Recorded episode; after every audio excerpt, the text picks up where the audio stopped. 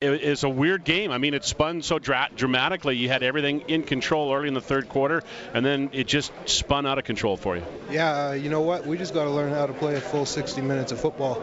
We've uh, had flashes of brilliance and flashes of uh, not so brilliant throughout the season, and that's how almost every game has gone. We got to play a complete game. Uh, talk about what Hamilton did in the in the second half, especially that stretch. I think Masoli completed 23 straight passes. They just seemed to everything they did seemed to work. Yeah, they were doing tons of quick game, so uh, we were trying to get off on uh, the front four, but it was tough. You know, passes were coming out quick. It, it's tough to cover when the passes are coming out so quick.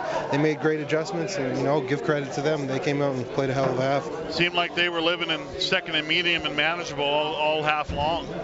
Yeah, it uh, when you're throwing the quick games, you know, quick five yards out, it's uh, pretty easy for an offense to stay on the field if they keep rolling like that.